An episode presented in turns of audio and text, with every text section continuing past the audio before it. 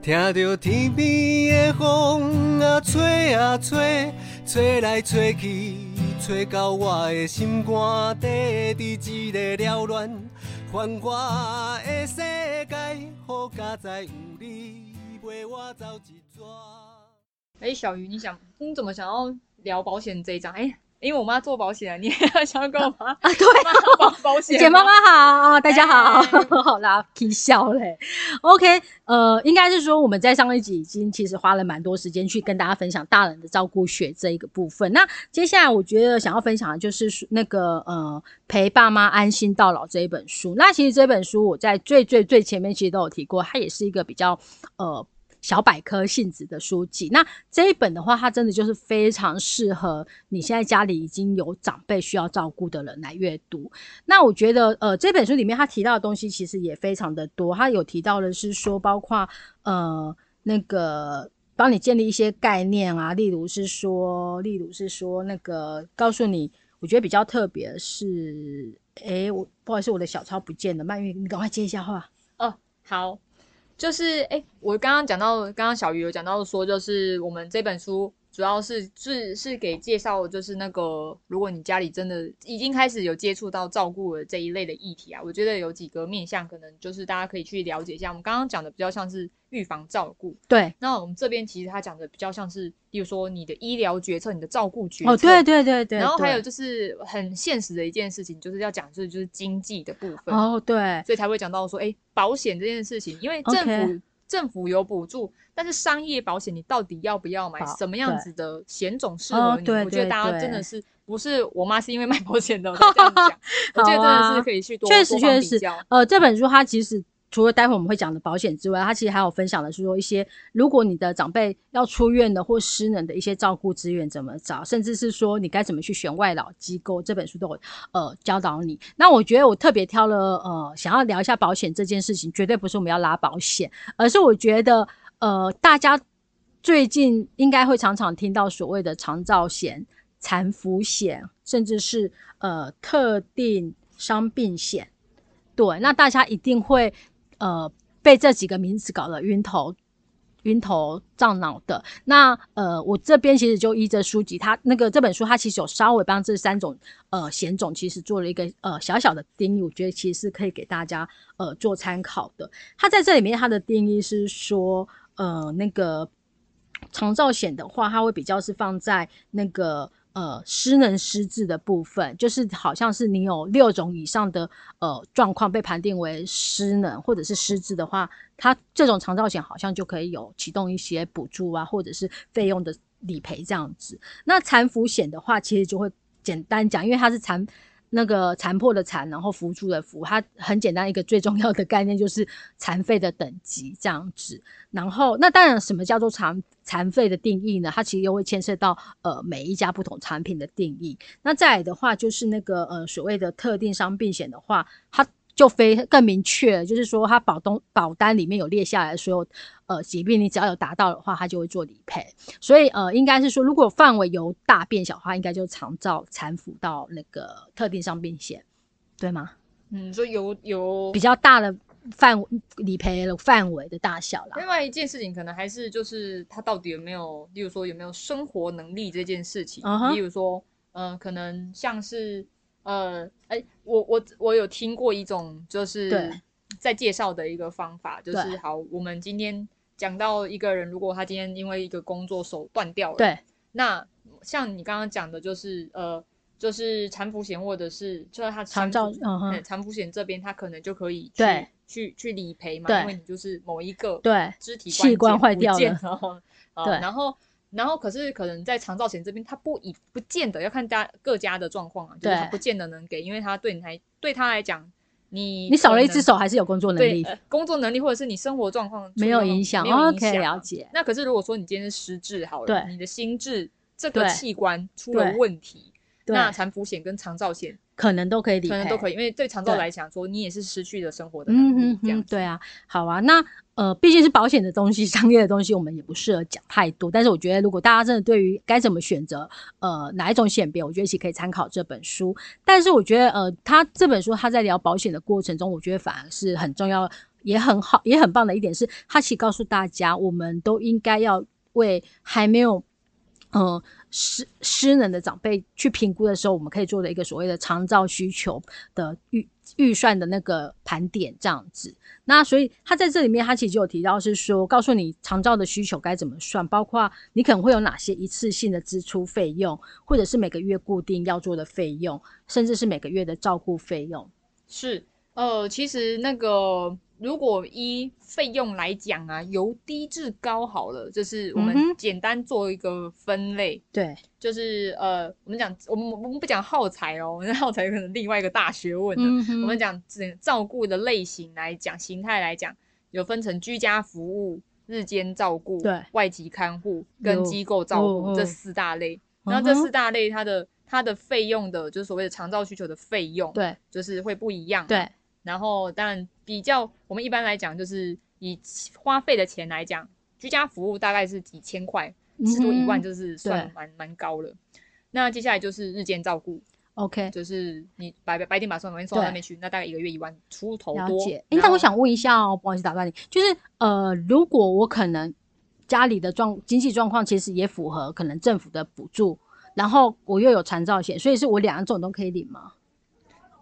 可以啊，因为其实政府的补助跟商业保险，它其实是可以同时存在的。哦，而且其实政府的补助它没有排付条款，就是你今天你再有钱，你一样都可以用政府的补助。当然，就是你你有要符合资格啦。呃，当然就是你要前提是符合资格，失能的一个等等级嘛。对。但我的意思是说。呃，你你你今天是一般户，对啊，你是有钱的一般户，超级有钱的一般户，你一样可以有，就是所谓的超级有钱的一般户。好，对，就是政府还是会就是依依那个比例去去给你应该需要的补助，一样会有。是是。所以就是如果你只是呃一般的一般户，对，钱钱没有到很多的一般户，那我们刚刚讲到的，就是你在支出的费用上面，你你你原本生活过的小康，可是可能因为你的钱出来了，对对对，那对你来讲你就会变得非常的吃重。对，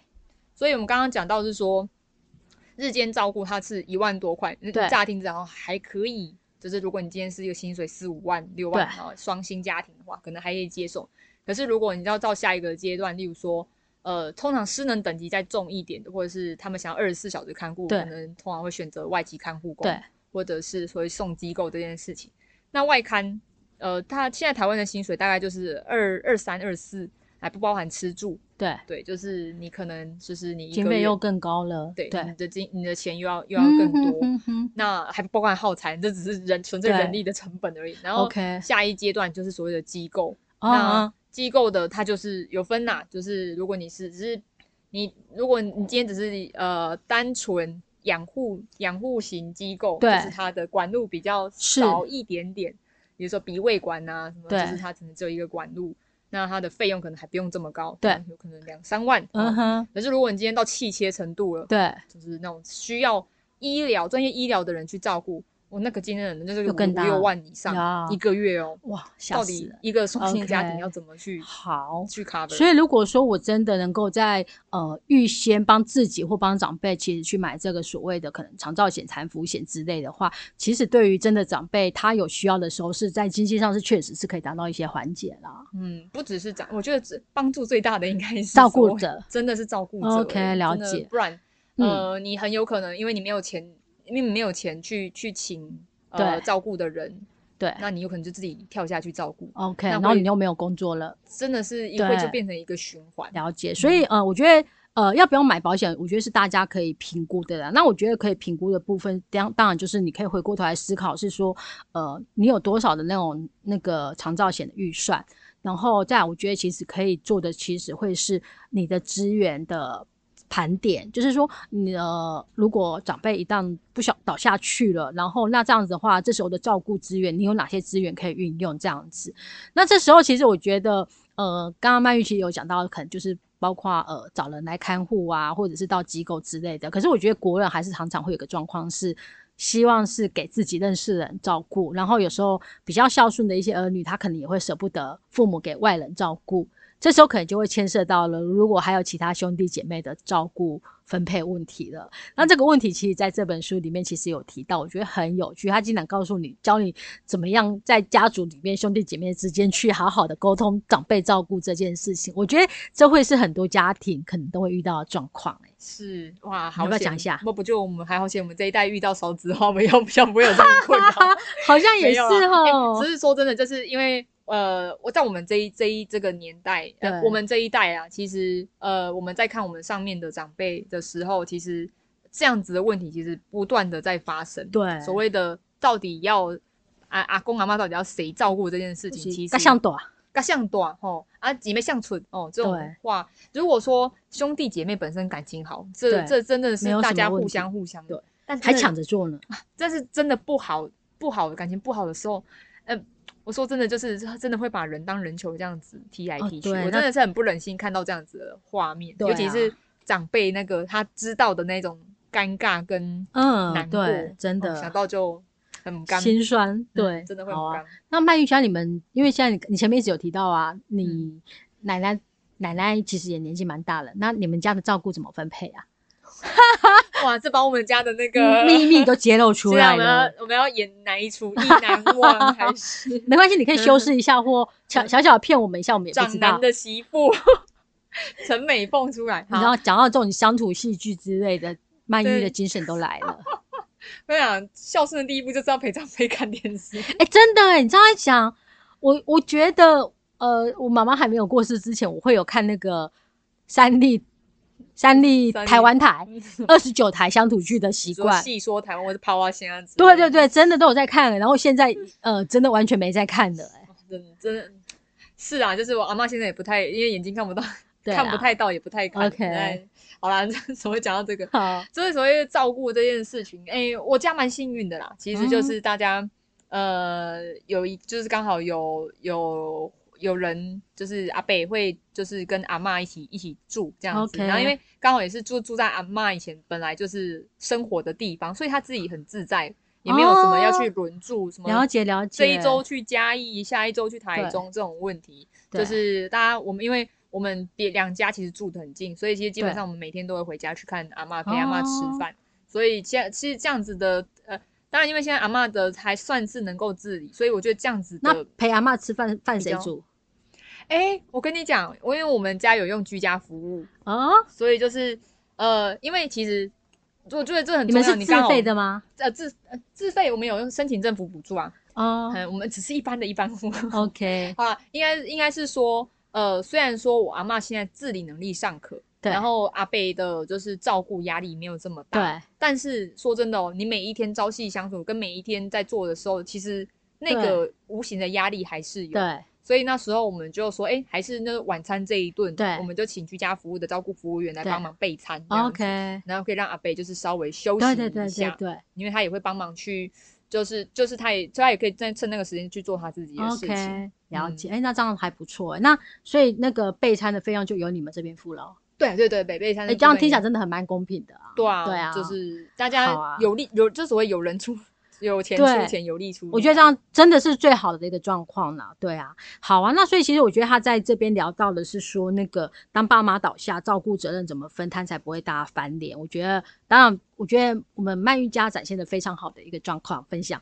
然后，但是我觉得，因为他这里有提醒到是说，真的当长长辈已经进入到需要被照顾的状态的时候，其实大家可能要先冷静下来，先思考一下，说那长辈他目前的状况会是怎么样。就是说，可能他接下来会走的历程历程会是怎么样？然后你可能在这个历程里面，你可能会需要到什么样的照顾问题？我觉得这个可能会是大家可以先呃讨论的部分。那再来的话，呃，先了解长辈他可能接下来会走的历程之外的话，你就可以去盘点呃有哪些照顾资源。那这个照顾资源，它大概会分成。资产内部资源跟外部资源三个部分。那资产的部分呢，当然可能大家会直接想到就是说子女要出多少钱之类的。其实，呃，除了子女的那个负担之外，大家其实还是可以去想一下，说长辈或许还是有一些资产，他是可以投入于他自己的照顾这样子。那再来的话，就是说内部资源，当然就是亲人的部分，就是家人之间可以用什有没有什么样的空间时间可以来照顾。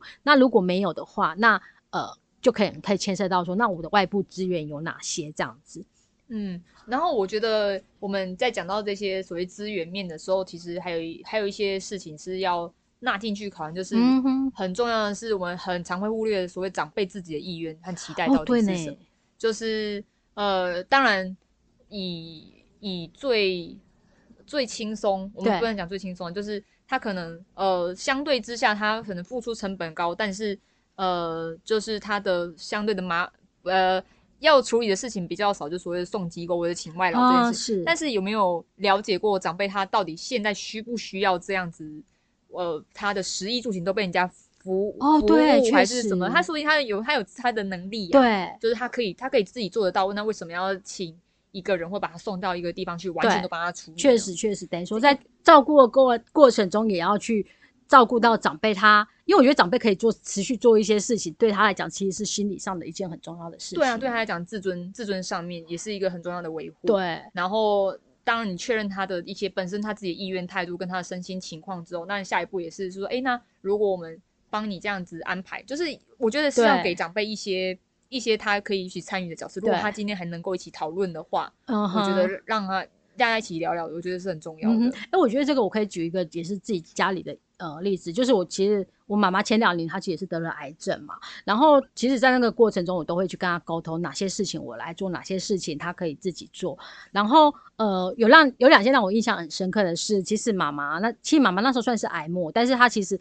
呃在制作。在做治疗的前期，其实他的行动只是精神比较差，体力比较虚弱之外，他其实很多事情还是可以做的。所以那阵子，其实我们都让他煮晚餐。可是这件事情在邻居跟亲戚耳朵听过来，他们会觉得非常不可思议，觉得你妈都得癌症癌末了，怎么你们这几个小孩还每天让妈妈自己煮饭吃？可是我那时候其实是有跟妈妈确认过的，然后她表示自己还是想要煮。那我会觉得说，对妈妈来讲。不要让他觉得自己就是一个病人没有用的人很重要，是因为你看，其实我觉得，呃，煮饭这件事情还是让妈妈煮之外，我记得，呃，有几次那时候我在家里照顾妈妈的时候，我其实是会打扫家里的，就是可能扫完地，然后在那边拖地。我觉得这已经对我来讲算是很简单轻松的事情了，而且因为拖地其实它是需要用力的，拖拖地还劳力活。然后那时候其实妈妈身体状况已经更虚弱了，可是她竟然坐在我旁边，然后跟我说。嗨，我现在真的没用到，连拖地都要女儿来做了。对，你看，就是我那时候听着其实很难过，就是我会觉得说，我好像剥夺了妈妈拖地的 那个这个功能。对，所以其实我觉得，呃，从从这里面，其实大家应该可以更感受到说，其实，呃，长辈就算是在生病的一个状况之下，我觉得我们也不应该。把他当完全当成一个病人来看待，就觉得说什么事情都帮他做好。我觉得，呃，在那段期间，我自己会觉得说，我照顾妈妈的心应该是优于照顾她的呃身体状况。就是我不要就因为她现在身体上有一些病症，我就把她保护的非常好，而什么事情都不让他做。我那时候其实也会陪妈妈去菜市场，然后有时候她太虚弱，我都会跟她建议说，不然我去买。可是她就还是会想要出去走一走，那这时候我可能就会例如说，我可能会准备，就只是去菜市场而已，我可能就会准备一只阳伞，至少让她不会那么热，然后准备一个水，然后让他稍微走到累的时候，他其实就可以喝个水补充一下。那当然付他选他是要吃什么，他选觉得选哪些菜，那支付啊跟体一定就是由我这样子，但是我也会选一两个比较轻的让妈妈体一下，如果他愿意的话。我觉得这个就很像我们我们最近常在讲的自立资源这件事情，就是呃，不是说要让长辈或者是被照顾者完全恢复到他以前的样子，这真的是不有些事情就是不可逆。对，你要他一百百分百跟他二十岁的能力一样，这不可能嘛。但是如何去呃去重视他、珍惜他现在还能做的事情，是很重要。他现在还能自己吃饭，那你就让他吃。他现在还可以做他。就是他本来就是在做的，例如说刚刚妈妈讲，就是比如说清洁，呃，家里就是在拖地啊这些事，那你那你就让他做。对，就是我我觉得不要再用那种什么啊不孝啊，什么没有在好好照顾这种眼光看。我之前遇到一个朋友，她就说，呃，她她觉得她男朋友对她妈妈很不好。因为她妈妈就是以前发生一场车祸之后，就是行动不太方便。对。然后她男朋友让她放着她妈妈自己去做一些事情，就是都没有帮她，就是出去的时候都没有帮她拿东西啊，什么干什么干什么。她觉得这个男朋友就是不孝，哎，对，就是不贴心。我说，哎，拜托，就是他妈妈如果还能做到这些事情，那就让他妈妈自己做啊。就是就是，呃，如果我们一直都就一直剥夺或者帮他都好心，觉得自己很好心的帮他做，那他那他是不是激励就会越来越流失？所以他他的一些我们。你看到很常躺在床上的他，他身体就会越来越对，真的就是一样的状况。他没有在，他没有在用这个，它就是会越来越持续快速的消老化这样子。对，我觉得在那个大人的我们前面聊那本《大人的照顾学》里面，其实我就有看到有一个有一个篇章，它那个一开始的标题我觉得就很有道理。他是说，适当的让父母自己劳动才是新孝道的表现。是，对啊，错，好啊。我觉得很重要的是。呃，不，不是说我们这这这个过程中就没有责任哦。像你刚刚讲的，你帮他妈妈撑阳伞，帮他准备开水，其实这个这就是一个协助的过程，对，不是不就不是说就是完全 let it go，或者是就是不孝的行为。我们陪伴他，我们是在安全看视的情况去做这件事情。就像刚刚举的那个例子，她男朋友有一次确认她妈妈做得到这件事情，才放手让她妈妈做啊。哦，她男朋友确认吗？有啦有，因为我有问过她那个时空环境，我也不想要就是就是好像。呃，错怪他们彼此两个人。了解，好啊。那呃，其实再拉回来是说，呃，其实呃，就是照顾责任的分摊部分，我觉得他这里面其实还有提到一个，可能是我们一般人不会想到的，就是确认彼此的期待。就是当我今天在分工之后，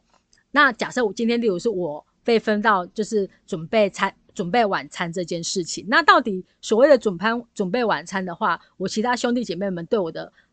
准备晚餐这件事情是有期待的吗？是一定要非常的呃营养到位，还是说只要有准备就可以？我觉得这可能也都需要讲清楚，对不对？嗯，对啊。然后比如说你食材谁要买，要买的钱谁出？天啊，这么细，很细。哎，像我觉得有时候会是，当然家庭气氛好坏，有时候这是一个约定俗成的。嗯，当然如果说呃气氛稍微紧张一点，我觉得。先把一些事情沟通好，我觉得可能是稍需需要的啦。对，嗯，像我家气氛还不错，然后我妈就可能就先把一一周的食材都先买好。OK OK。然后也确认一下，哎哎，那照顾者喜欢吃什么？你要问一下照顾者哦。嗯。就是哎，有没有想要吃什么特别帮你买的？对。就是也也让他知道，哎，其实这个家。还是有在看见我的一些付出，哎，对，确实就是当大家在做分工的时候，让呃其他兄弟姐妹适时的对这个照顾者其实表达一些感谢，其实是还蛮重要的，哎，哎呀，那你觉得照顾分摊有没有什么是可以跟大家分享的？呃，我觉得，因为我们刚刚前面有提到是说，就是照顾。的形态有分几种类型嘛？居家服务啊，然后呃日间照顾什么的。那因为其实这这些类型其实也是跟我们刚刚讲的，就是我们自己对金钱的呃期待，我们自己对长辈他本身自己的期待都有关系之外，那这边有几个评估的方式可以让大家做一个参考。如果今天他长辈的或者是被照顾者这个状况，我们因为长照也不一定是不不一定是老人家。就是他是在短时间之内可能有好转的机会的话，然后你评估这个人，你可能你年轻，比如说什么，就是他其实他只是一个急性的过渡期的话，那呃初期的时候，居家服务配上一些家人的照顾，OK，这个是可以去去去做到的，就是就是他是可以去去陪伴这段期间去去度过，那那费用的话，相对就是会比较比较低一些。那如果你知道今天他是就是一个长辈，一个八九十、八十几岁的七八十岁的长辈，对，他可能身体年年呃身体衰弱了，年纪大了，有一些功他有一些身体就是慢慢退化，不可逆的，但是他也不至于到非常的失能，他还是有一些自己事情可以自己做。那这时候居家服务的进场就是一个稳定的居家服务，高频率的进场，那其实是一个不错的一个选择。那。那如果说你希望这个长辈他平常是呃你不不放心他一个人在家里，对，那你希望是啊你下班之后你可以陪他，但是白天的时候你把他放，你可以把他接到就是日间照顾中心，对日照，对，或让他去参加据点，可以啊可以啊，对，没有错，就是看他的本身的一些身体的一些功能。我们这边讲，如果他是有一些失失能失智的状况，轻轻中的失智能的状况的话，那是可以到日间照顾，他也有人轻中。这个名词很很很敏感，轻轻度呃中度这样子。哦 那我觉得有一些人可以 互动，他他本身如果他喜欢，他本来就是对这种呃社交他本来就是 OK 的话，那就是到日间照顾中有朋友也不错。对，确实。那这然后再下来，可能就是我们刚刚讲的，就是外籍看护跟就是居家，那就是当他可能这样，当这个长辈他真的是，例如说他真的是二十四小时的被看护，然后他可能有一些医医疗上面的需求的话，诶，说真的，有时候家人该放手的就要去放手。啊哈，就是说，就是他呃自己顾，有时候真的不不见得会顾的比较好。确实，就是呃有如果经济能力许可的话，那有呃当然经济能力不许可，现在政府也有一些补助啊。就是这个我们今天暂时不谈。不过就是意思是说，呃选择类型上面不要觉得好像把父母交给外籍看护去顾，或者是送去机构，就是这种不孝的行为。说真的，要量力而为。嗯，真的，你不能自己先倒下。对你不能让自己就是有些人所谓的呃所谓的就是中高龄，他他再回到职场，因为他可能爸妈过世之后，他自己再回到这个社会的时候，他已经哦，经济都经济整个社交生活，它变得岌岌可危了。他有些时候就是遇到这样的情况。OK，所以其实他这里所谓告诉大家是说，其实呃照顾不是说你就是一定要硬。跟在那边很努力的不放手，然后很重视外界眼光，很战战兢兢的。其实是你用比较放松的态度来面对照顾这件事情，其实才能够更长久。嗯，他这边就写到，OK，照顾不是越努力越好，放轻松才能长久。而且还有一句，我觉得也写得很好，照顾其实就是在不放弃跟不过度之间取得平衡，适量适度才是最佳的照顾方式。好啊，那可是这里就会提到，我们刚刚提到的是说，可能是一些比较失能状况的长辈。那如果失智的长辈，这好像又会更大棘手的问题，对不对？失智真的是一个失智照顾大灾问。好啊，不过关于失智照护的话，它确实会是一个另很大的问题。可是我觉得接下来我们想要分享的这本书叫做《失智失踪》，那这里面其实当然就会提到失智可能有的一些状况，但是这本书它其实比较重点在聊的是说。当失智的老人家，就我相信，呃，大家应该经常听到，就是说失智的老人家会走失这件事情。那对，那这本书里面，他其实就在聊的是说，有失智长辈呃失踪之后的一些状况。那我觉得可能对大家来讲会觉得很无感，因为可能我们台湾可能就是针对面对失智的长辈，搞不好就是呃请个外劳，然后就整天跟着他之类的这样子。然后，或可是其实就算请外劳也不是万万分保险的，因为其实失智长辈啊，他其实可能手脚身体健康都还很好，做溜里啊，可能一个不小心，他真的就是又不见了。嗯，你有没有之前呃，每次有那个新闻在讲到那个摩西娜的时候，哦，对，就是说，我会觉得哭笑不得，不。我不是说，我不是说这世界上好像真的没有呃这样子的超能力的存在。我只是说说，哎，或许他有另外一种可能是失智啊，真的是还蛮好笑的。可是他如果他真的被某些啊，我我讲我这样讲好了，假设他今天真的是失智走走失的话，嗯，然后最常听到是说，就是某型啊会变食物给他吃，可是实际他吃的可能是泥土啊、石头之类的。那这个真的是失智的人会做的事吗？哎，可是也我我说真的，那那些电视新闻那些绘声绘影，我也不知道他们到底。哎，如果你真的很饿，你很地上真的有东西想要来填充，这也是不是没有就没有求生本能，求对求生意志这样。OK，我在想说是那个，嗯，前几年有那个什么，呃，我我印象很深刻，就是那个林田林田山。花莲林田山，对，只是就是一个人走走走到深山里面，要失踪了四天什么的，就像你讲的，就是还有什么小女孩，红衣小女孩变什么东西给她吃什么，然后再再躺在溪边。我说啊，他他听起来很像《倩女幽魂》的故事 情节。他说累了这么多天，他在旁边那喝个水，真是很 很正好像也对吼。好啊，哎，那呃，因为这本他讲失智失踪，我其实觉得这本书非常的好看。它其实虽然是它其实是那个日本 NHK 他们制作的一个专题节目，所以虽然说它其实呃可能跟台湾会有一些不同的情况，可是我会觉得呃这本书它其实可以去探讨出一些呃。那个失智者他可能发生的情况，甚至我觉得他聊到很好一个部分是，呃，照顾失智者的家人他的他所要承受的一些压力跟辛苦的部分。哎，嗯，那这个部分，呃，我想要先问问那个曼玉的是说，为什么长失智长辈很容易不见呢？呃，其实游走这件事情，就是呃，他他想要出门失踪这件事情啊，其实，在失智患者当中是其中一种症，就是外显的症状，但不是说每一个失智的长辈都喜欢就是往外往外走，这他这是他是有可能是一种呃一种一一个我有看过一个研一个研究是说，其实游走这件事情，它有可能是在发生他的失智的。这么长的病程当中的其中有某一个时机，所以游走它不会是可能只要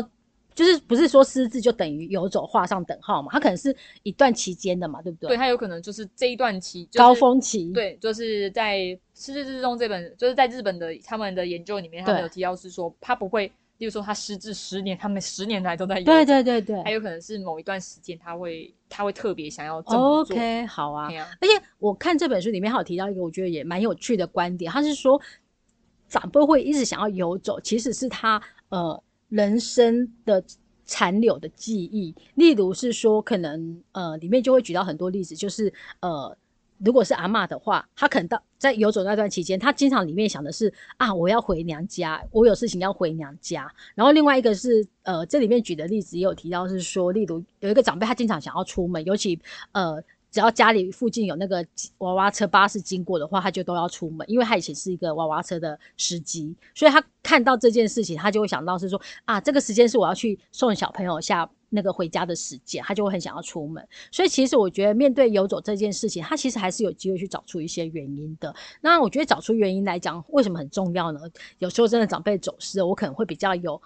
寻找他的方向跟概念。嗯嗯，哎，刚刚有提到是说，就是他可能跟他过去的一些记忆有关系呢。哎，我这边在工商另外一本书叫做《面对失智者零距离的沟通术》这本。当然，哎，我刚好是因为刚好这两天有跟长照组的伙伴在聊，然后我们有看到这本日本的书，我觉得写的很好，它浅蛮浅显易懂，大家之后这本很新的书，哎，很新很新。我记得我从前阵才拿到而已。对，我们前阵子才刚申请要来购买。然后里面有一些漫画，我觉得有一句话写的很好，就是。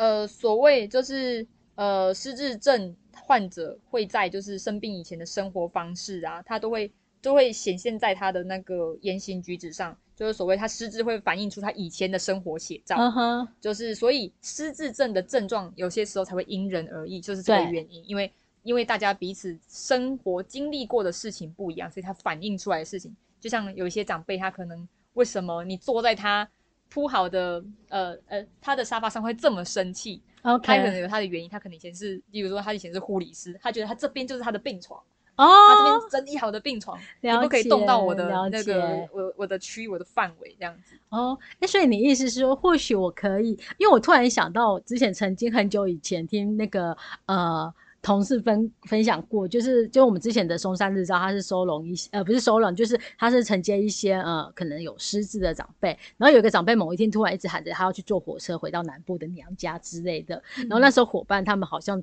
就撸不过，但是为了安抚他，他们真的就是马上去制作了一张车票，然后安抚奶奶说：“我车票已经买好了，我们那个下班就过去。”对，然后奶奶真的就安静下来了。对，哎，我觉得这个是一个很呃，面对就是如果有些长辈。失智长辈他在急着想要，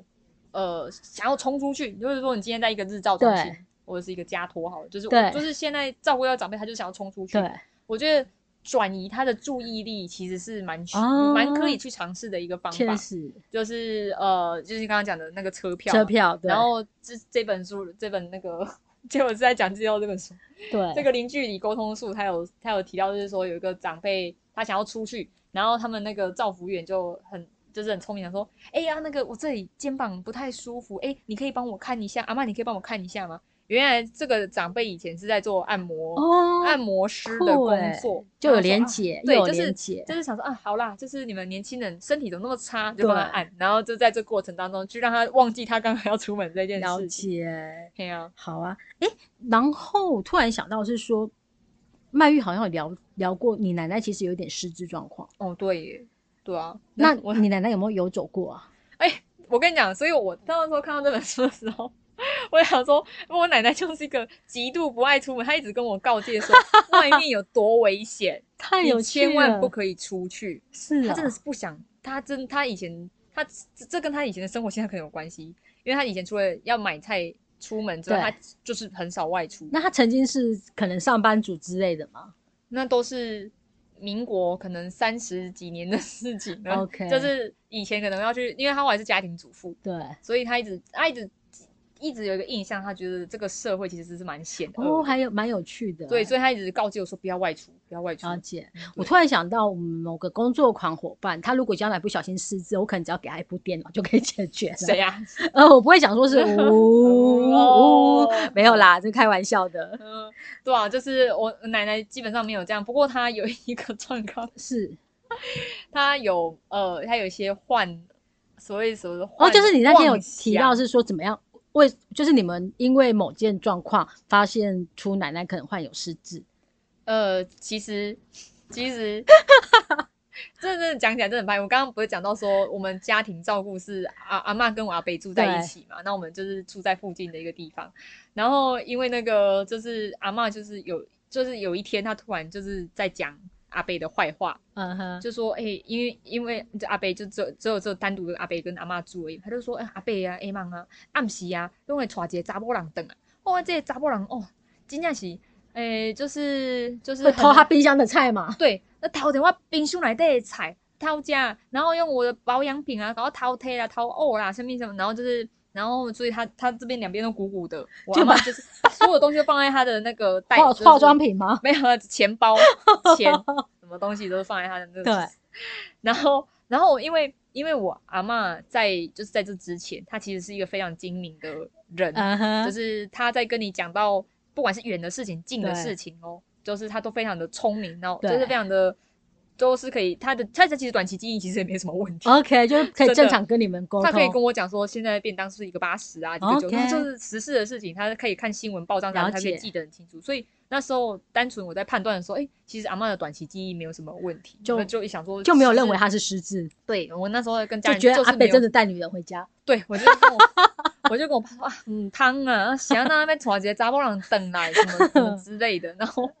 然后。直到直到有一天，就是阿妈又很郑重的再讲一次，对，然后我就想说，哎，不然，因为我们因为我们其实住的很近，我们怕直接这样跟阿贝讲，阿贝会没送。对，阿娜，我北赛坐杂布等来吗？什么什么之类的。然后我想说，哎，不然就是请就是远在台北的姑姑，因为姑姑跟阿贝的感情很好啊，请姑姑委婉的讲。OK。然后我们正准备要打电话的时候，哇，阿妈突然大发作，她不记，她忘记我们是谁啊？是哦，她说，哎。一一起像，就是突然说不不认得我跟我爸妈阿贝，就家里所有的人，他会不会就把你当成是阿贝带回来那个女？哎呦，不会不会，她也跟我讲，他有次很忙，就是我我突然才意识到这件事，哎，这不对哦，先不要打电话，大家先不要不要先跟阿贝讲，这件事不太对劲，好可怜的阿贝哦，因为就是他的症状突然很明显的 出来了，就是他已经他开始的意识他已经开始不太不太清不太。明确他在讲，他不知道我是谁。OK，然后这很不合理嘛。然后另外一个就是说，借杂不郎金曼币的外名称咖，就是那种诸如此类这种开始越来越荒谬的一些 言语的时候，我们才惊觉，哎，我们误会阿贝。后来就是呃，后来因为那个有跟，因为阿妈本来就有定期在看那个神内的一些，OK，所以就顺便跟医生讲，OK，然后医生就哭笑不得，然后后来也帮阿妈，哎，说真的哦。那时候我因为我陪阿妈去看，就是去检诊断失智。我跟你讲，阿妈超精明。她因为我们有一关，就是她说医生就说：“来，阿妈，我现在跟你讲三件：沙发、蓝色椅子。好，我等一下会再问你这样子。”他就跟他聊中间其他的一些事情。然后阿妈，我都讲公园那三行物件是虾米，我阿妈一样照着讲得出来。啊，提起他因那两个物件搞骗，就是。就是什么沙发、蓝色椅子啊，然后我自己都快记不得。嗯，就是其实其实我要想讲讲的是说，其实失智啊，有时候真的不是我们想的，好像很自私的那个征征兆。那你觉得有没有什么可以提醒伙呃大大家听众朋友或者我们伙伴，就是说可以透过什么一些征兆，稍微去观察出长辈可能已经有可能有失智的倾向的？其实应该就是。短期记忆要先出问，就是有一些状，就是最最典型、最典型就是。可是，所以你你阿妈是不典型的。我也真的是很纳闷，其实哎，说真的哦，呃，能不能判断出失智，真的不是我们我们自己在外形在看就可以发掘出来，因为我们也是后来是做了很呃很缜密的一些，就是所谓的量表的一个检测，对，然后还有一些断层的扫描等等，就是一些脑部的一些扫描。我们才可以确认哦，就是他这个，因为有很多的症状，它其实跟失智很像，嗯，就是我们刚刚讲到的，例如说他记忆不好，或是忧郁症，嗯，就是我们刚刚提的，他有可能很多，就是阿兹，哎，阿兹海默或者是帕金森，他可能前期都长得很像啊，然后或者是，或者是他他只是那个他用药让他然后有点晕晕晕晕，你也会觉得他是失智，所以他有很多种可能，所以当然比较典型的就是所谓的幻。妄想幻觉。啊，这个娃妈有中。好，然后就是，然后另外就是健忘了，就短期记忆这件事情是比较显是显著好啊，呃，我觉得其实真的是要提醒大家，就是说，就算没有跟长辈同住的话，我觉得真的还是要随时的去用不同的方式，例如可能打电话、视讯之类的方式，去跟长辈维持一个呃持续性的沟通，然后随时关注他。的一些呃改变，但因为很多人他会把很多长辈的一些改变就直接说啊老了写安呢，可是老了就是会这样子，不绝对不是，他可能是背后就是有一些状况原因。为什么我现在想要先聊这个东西呢？因为我觉得我在看《失智失踪》那一本里面，他让我最震惊的一件事情是，呃，他谈到是说，好，那如果这些因为失智而出去游走的人，他造成了一些呃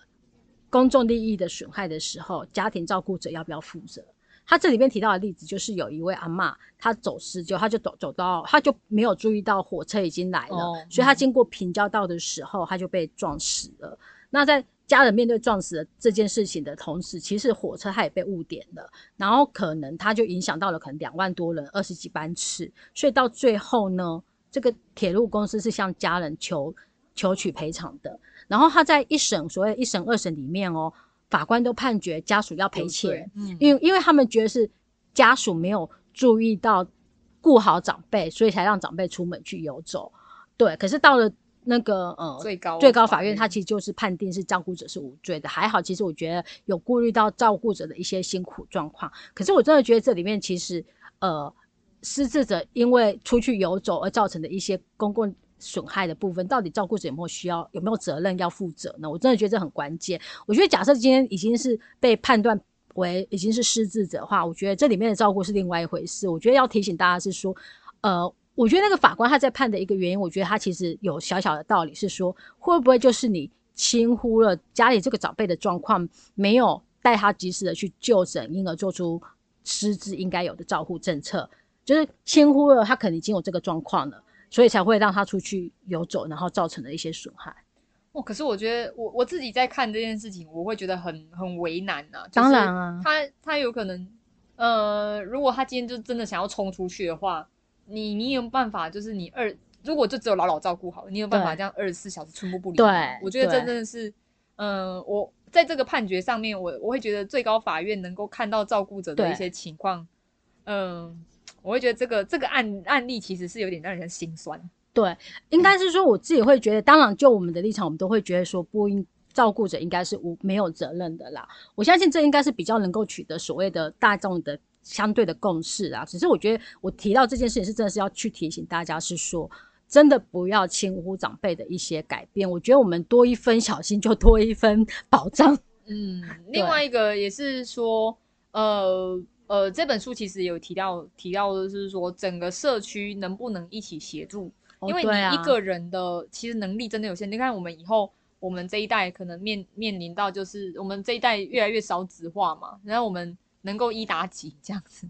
就是我们真的能够真的是 cover cover 照顾到我们每一个长辈嘛？其实真的会有一点点，呃，有会真的会有力不从心。对，一对一的话，那如果说整个。像这本书只要整个社区，如果你今天，呃，因为我们以前以前的传统的社传统那种社会会觉得失智是一个一种疾病，一种人家讲痴呆嘛，那种不太光彩的事情，所以你也怕让九零六社知道。但这本书它会让他他有提醒一件事，说你要就你就是要让这个社区的人知道，说你家有这样子一个情况，当这个人出去游走时候，你怎么才可以帮忙去留意？真的，呃，我刚刚有讲到那个长辈。被火车撞死的那个故事嘛。其实那个故事里面哦，呃，他的小孩其实就已经发现说，妈妈她失智之后会固定去某个地方，就是可能到离家蛮远的一个神社去做打扫，所以他已经去呃请也那个妈妈路线上的周围的店家，呃，就是一般的住户，告诉他们，请他们帮忙注意。可是你看哦，那后来那个他所接触的这些呃社区的人都很乐意，所以其实有时候也经常会就是有人带那个妈妈失智妈妈回到家里。可是，在整个社区一起在守护的情况之下，都还是发生了这件事情。所以我觉得，呃，就是你我们如果能够更多做一点，都是一种好的保障啊。对啊，我觉得这也可能就是后来最高法院判判不用赔的其中一个要素。其实，其实照顾者已经有做到。他能能够做的，真的真的能够已经尽力了。其实我真的觉得，呃，在看这本书里面，我真的觉得很多的那种，呃，就是我觉得其实要照顾失能长辈已经很辛苦了。我觉得照顾失智者的那些照顾人员、家人，真的是那种辛苦，真的是难以言喻。哎，我这边我就看到了几个，还呃，我觉得他其实有一个，我觉得呃，还蛮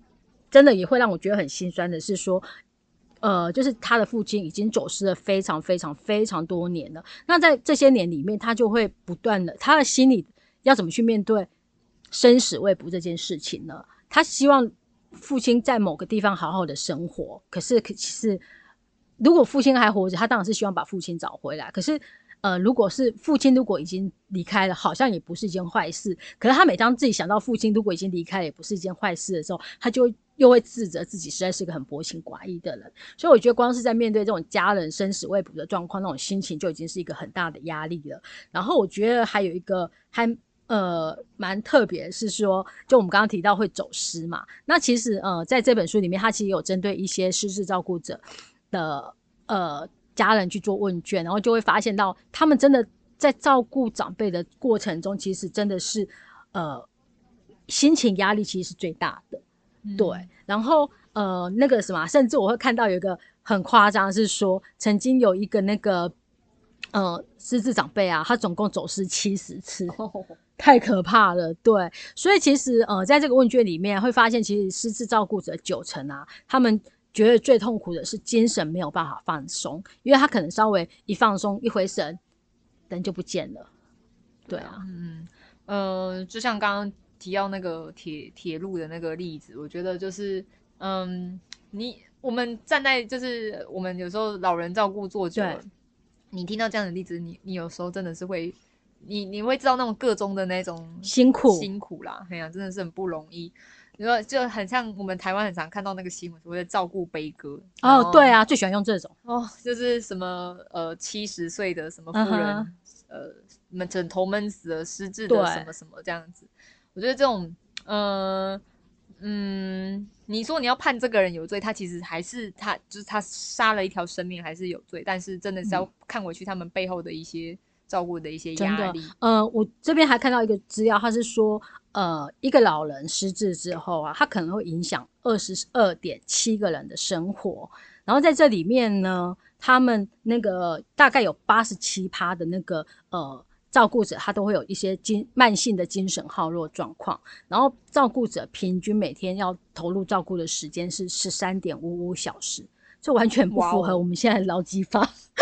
真的。对，而且连续睡眠的时间不到四小时，我觉得偶尔一两次是这样子是没有关系，可是大家想想看，它是长期性的，对，所以其实我觉得呃我。还蛮期待，其实我们的社会对于失智应该是有更多的认识，然后有机会是一起来守护这些人，就是不应该把失智者的照顾型责任都丢在家人身上。嗯，哎，我觉得就是其实如果真的面面临到不管是心理的压力，或者是你在照顾上面问需要看到什么样的状况，你觉得需要求助的话，嗯。我觉得有一支政府的专线是可以打的哦，请说。就是除了我们大家比较熟知的一九六六，它就是呃可能失能失能，它当然也包包括失智嘛。然后另外一支电话是就是零八零零四七四五八零，它这支支电话是完全针对失智的一个一个专线。OK，你可以去做一个相关咨询都可以。对，相关的咨询就可以直接问这个。不过就是。就是九点到晚上九点，早上九点到晚上九点。可是我觉得他有到晚上九点还蛮好的，对啊，就是呃可以，不过在周一到周五。OK 啊，不过就是他的确是提供了一个呃，现在如果你真的面临到什么样的状况的话。你可以先去打电话询问，或者是你要去抒发压力也可以。这样对我好，我们再讲一次他的电话号码：零八零零四七四五八零。好，记不起来没关系，我一样会在那个我们的脸书贴文跟我们的节目资讯上放上去。对对对，很鼓励大家多多使用啊，因为其实刚好前阵子我有个朋友，他就在跟我聊，是说他觉得他妈妈可能有失智的倾向了，然后也在提到是说呃。那个不知道妈妈，就是他妈妈有表示说，好像不太想去看医生。哦，那我觉得这或许透过电这种专业的电话咨询，或许也可以得到一些好的那个回馈，这样子。嗯，我觉得就是像刚刚讲的，就是他有可能这是跟他那个那个失智者他本身的一些，他就是抗拒看医生的一些状况，也也有一些关系。然后也不觉得他他。面听到自己可能面面面对到失智症，他可能自己会担心受怕。对啊，我觉得这可能是很多在初期，呃，可疑似有这样症状的时候，有有一有一些人，他们可能都会有的担心。所以，呃，鼓鼓励大家去做一些询问，我觉得是总比自己一个人对对，确实确实好啊。那我觉得，呃，在失智失踪这一本书，它当然过程讲了非常多不同的案例，去呈现呃。失智者为什么会有失踪的一个状那个行为？但我觉得他后面其实有提到一些预防跟家庭的对策。啊，我自己会觉得，呃，预防走失阴影的部分啊，我还觉得蛮蛮实用的，想要跟大家做一下分享。曼玉帮我分享，我觉得好搭。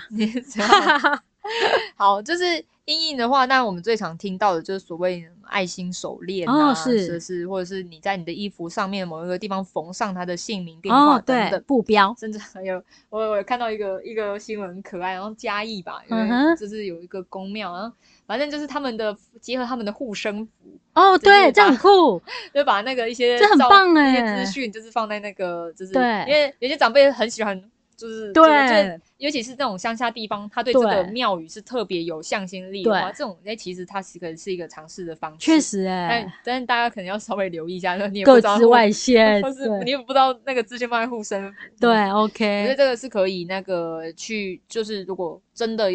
呃有点像是。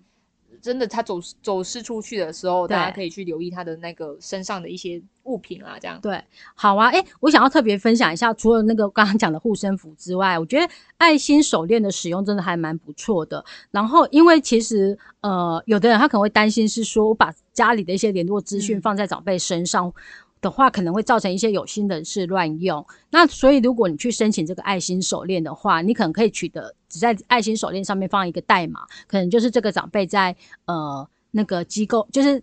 是原单位，就是呃应该这样讲好了，爱心手链你可以向失踪老人协寻中心。申请，然后失踪老人协许中心，它里面就会登记这个长辈一些联络资讯，然后就会给一个编号，所以手链上面就是会一个编号。当他走失的时候，只要透过这个编号就可以找到家属这样子。对，然后另外一个还有就是你昨天有分享到，我觉得这超对我我从来没有想过现在国内有这么酷的服务。对我跟大家说一下，就是说呃。呃，就是说，其实大家现在有需要的话，其实我们有一个叫做身心障碍者申请自愿耐指纹作业。然后这个的话，其实就是大家只要到附近的警察分局呃的侦查队去处理就可以了。就是你呃带着长辈过去那边，然后告诉警方说你要做这件事情，那警方就会协助你把它完成建档。啊，因为我真的觉得，可能不管是爱心手链或者是呃。平安符啊、布标这些东西都有可能没有随着长辈的移动而移动，但是我觉得指纹是长辈只要出门一定会带着他的手出门吧？对，所以我觉得耐指纹这件事情，我觉得真的还蛮重要的，所以我觉得大家真的可以去试试看。然后如果说长辈呃行动不便的话，你知道，其实我在看到他写说长辈行动不便的话，我们可以先帮长辈压好指纹去那个。警察局办理，可是我这里的疑惑就是，警长辈已经行动不便，就不会有走失啊。有人说，他可能还是有一些些那个能力，然后 OK，还是被偷走。哎，那个那个那个模型大新闻不都说，你看阿妈一百一百的，居然可以走到什么三三四公里？OK，哦，也是好啦，对啊，所以我自己会觉得大家可以稍微去查询一下，我之后也会把这个资料放到那个我们的贴文里面，就是。呃，如果你真的忘记，因为他名字太专业了，你或许可以先打电话到呃家里附近，可能是派出所或者是呃分局，然后你去询问说，呃，我家里有一个失智长辈，我想要帮他压指纹的话，要怎么办理？应该警方都会告诉你。然后，如果有时候你是打到派出所，派出所搞不清楚，你就跟他讲说：“那你给我侦查队的电话，我打去侦查队办。”因为这个业务主要是在侦查队里面办理的。对对对，不是在派出所。对。哎，不过我之前有听过一呃呃不止一宗哦。其实有些失踪的，他他他，你今天好看到路上有个失踪的长辈，你想要带他去警察局，因为就是最近嘛，就是想要立刻查询他的一些资讯的话。哎，其实长辈不见得想跟你去派出所。对啊，因为他对他来讲，派出所就等于我是犯人，我是坏人的意思。对，所以就是之前我们听到好几个例子，都是说，就是他不愿意去，或者是我听到一个更更扯的例子是，警察问了他两个小时，这个长辈就是不肯把他的的名字说出来。他觉得你是假的，他觉他觉得就是你你是在审问犯人这样啊，是哦，就是我我我不要我不害怕你，我不跟你讲这样。所以这时候如果有指纹就好办多了，有好办。那那个有可能他前提是他可能连警察局都不想跟你去啊。呃，我觉得不去警察局还好哎，就是那个什么打牙指纹啊。对 对呀，呃呃，但是这我觉得这有一些就是呃有一些应对上的技巧可以去缓解，就是。像啊，这本书失智的 失智者的零距离沟通术，它里面有提到是说，有一个长辈他就是很害怕，就是有一个年轻人看到长辈在游走，然后带着他去派出所的时候，长辈就说：“我不要，我不要去。”然后他就后来就是跟这个长辈开始开始漫天的聊聊别的事情，比较熟一点之后，然后那个年轻人假装自己钱包掉了，哎呀，我钱包掉了，就是。我好紧张，那个钱我是我什么学费在里面啊？你可以陪我去警察局，我要报案之类，就把那个那个长辈带去。好啊，曼玉子提的这本书虽然没有在我们那个抽奖的范围之内，但我还是会把它分享在我们的那个贴文里面，叫做《面对失智者的零距离沟通术》。对，那我这样想，这本书应该就很适合是一些有在做失智照护的呃家人啊，或者是那个第一线服务人员，还蛮适合的。对，好，那我们最后其实也要再分享一本，但是这本我们就大概只会简单告诉他大家可以读的内容，叫做《照顾秘书向前冲》，作者是阮怡瑜、简芳怡。麻烦把简芳怡放在更前面一点。还有一位我们已经离职的伙伴了，对对，敏红。然后呃，这本书是在讲什么啦？这本书是在讲我们照顾秘书伙伴们的一些，就是呃酸甜苦辣、有趣、感人、温馨的故事，还蛮有趣的。就是它其实里面其实是呈现出照顾者，他其实只要有心有愿意，他其实可以创造出非常多的。不可能这样子。对啊，我们其实我们今天比较我们的书其实在讲的比较像像是工具书，对，百科你要讲小百科，百科也可以。那我们这本书比较特别的是从就是一个伙伴的一个服务故事，或者是他他在服务多位伙伴的一些服务的故事，他的一些呃一些历程、一些感想，或者是一些好笑、酸甜苦辣的一些事情。我们从一则一则的故事去看到呃一些。多元的照顾方式，就是很很多多种的照顾方式啊。我我有有一个印象，就是我们刚刚讲到失智，就是我们以前有个高雄的伙伴，他就是陪伴一个失智的长辈。这个失智长辈呢，嘿，也很喜欢外出，然后就是他的家人就是很很 担心嘛，就是因为他行动能力很好。这种失智长辈其实蛮可怕的，就是哦，对，又又失智又健康，对。然后因为他因为他以前喜欢骑机车跑。所以你看他失踪的范围会更大，因为他是骑摩托车，出去了也就当的 b o k y 啊，这样子。对，所以他们那时候安排的服务好像就是，就是这个伙伴就先查好，就是他们今天要去哪一个景点，就带这个长辈就坐公车、坐捷运去，反正就是他想去就，每日小旅行，对，每次的这样子小旅行，这样子，然后最最远还到台南去，之类。然后当然这中间有可能会遇到长辈，可能就是。呃，也有可能脾气就来了，但是我今天我不要去，然后，然后，因为我觉得有一件，就是他他他的一些应对的，你就可以想到，其实我们刚刚都有分享到，就是转移他的注意力，啊说啊好，不然我们就我们往回走，OK，那我们就去，那我们好，那我们就回家，啊，或者我们去做什么事情，但是把他带到更远的地方，好，那我们去对面就是抓反向的，反正他也不知道嘛，就是对 他来讲就是好，我就是要回家，对。他可能做一段什么，他就忘记他他刚刚说干嘛了，OK，好啊。好，那你要不要还有没有你觉得印象深刻的故事？再跟我们分享一个印象深刻的，呃，书里面的故事哦，书里面的故事哦，我想想看哦，你这个伪作家。因为这本书独臂的很很久，因为每个故事我都很喜欢。这样子要我硬挑，我真的是很难挑。少来，你根本是脑袋空空。好啦，就是我我觉得那个，我觉得圆梦通常都是我真的是比较青睐的一个一个项目。就是呃，我们今天讲到的很多都是针针对，就是身体我们要怎么照顾啊，我们药物要怎么吃啊，我们饮食啊，我们怎么注意什么什么。但我觉得有一个很高的一个层级，就是所谓圆梦这件事情，是真的是很，呃，呃，我说真的哦，就是在很多家庭照顾者之间，真的是要行有余力，你真的是你才有办法去做到的事情。然后我觉得这件事情在失失智失能者身上真的是弥足，我觉得很很很很可贵啦。对，就是这样子的实践是很可贵的事情。然后我们不是说那些。不肯做，没有帮忙做圆梦的家庭照顾者，好像就是你们没有想到。对。可是我觉得这个是，就是呃，在行有余力的时候，如果我做这样的事情，它真的是一件，我我自己说看，我觉得它是一个很可贵，在在照顾里面是一件非常可贵的事情。你已经讲了三分钟，我还是听不到故事。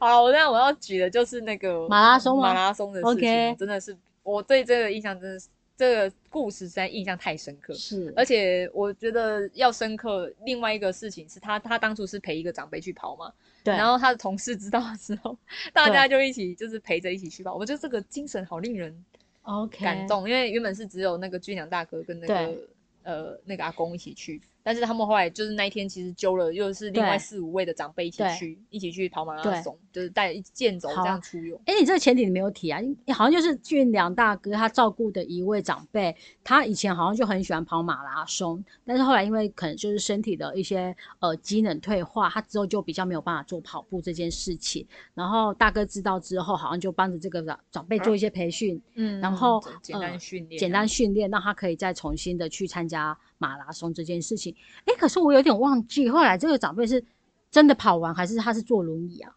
他其实没有没有跑了，应该是说俊良大哥跑，然后俊良大哥帮他带到现场，就是说，哎，那我帮你，就是拿到这个光荣，这个荣耀这样。OK，然后，哎，我觉得其实啊，这个故事每次讲都有点想哭想哭。嗯，一个是一个是这个阿公，其实当天现场，因为他有失智，所以他其实当天现场他已经忘记了。他想要跑步，俊良大哥哦，甚至他本人都忘，我说他忘，他已经忘记俊良大哥这个人。然后另外一个事情就是，就是其实俊良大哥当天其实跑的成绩没有到能够去上台领奖，是有一个台上的一个人，就是觉得这个故事很棒。天啊，我起鸡皮疙瘩了。他就说，那就那就让你上来，就是把那机会让他上。天啊！而且神奇的事就在这里，就是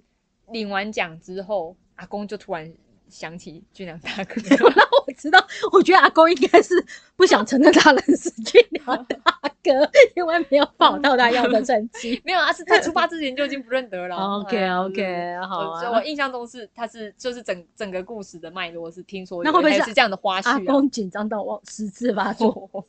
我不知哎，我我认真不知道，就是那天呢我只有有听说说，后来是下台之后，哎，阿公很激动，因为我有看到看到那张照片，是阿公就是。就这边痛，有点就是很很哭到很惨。对对对对，就是就是 OK。俊良大概就抱着他这样。好啊，所以呃，我觉得《照顾秘书向前冲》这本书其实真的很适合所有想要投入这个那个行业的那个民众来听一听那个看这本书啦。因为我觉得他真的是告诉你说，照顾服务与它的价值真的不是只是说我到长辈的家里帮他备餐、翻身、拍背、洗澡之类的。其实你真的是有机会创造出呃。更大的无限可能，然后你的存在其实对长辈来讲也是非常重要的。嗯，好啊，那我们今天呃终于终于把四本书给介绍完了。然后我再说一次哦，我们呃之后会在我们的脸书有一个呃那个抽奖的活动，那我们就是会赠送陪爸妈安心到老到大人的照顾学失智失踪。照顾秘书向前冲这本书，然后你想要参加抽奖的话，请记得呃在留留言处写下我们的通关密语是什么？一起到老，精彩美好。嗯，对，一起到老，精彩美好。好啊，我们今天冗长的节目终于要结束了，那非常谢谢曼玉今天花这么多这么久的时间陪我聊天。是哎，如果我们在，因为我们在在闲聊的过程中，你有没有发现什么资讯，想要再补充，或者是想要指正我们的 一些资讯呢？我觉得就是大家开放啊，就是呃，也可以是补充给我们一些资料，我们也可以适时的更正，或者是再。再提供给大家，没有错。好，今天就谢谢大家喽，拜拜。谢谢，拜拜。哦诶，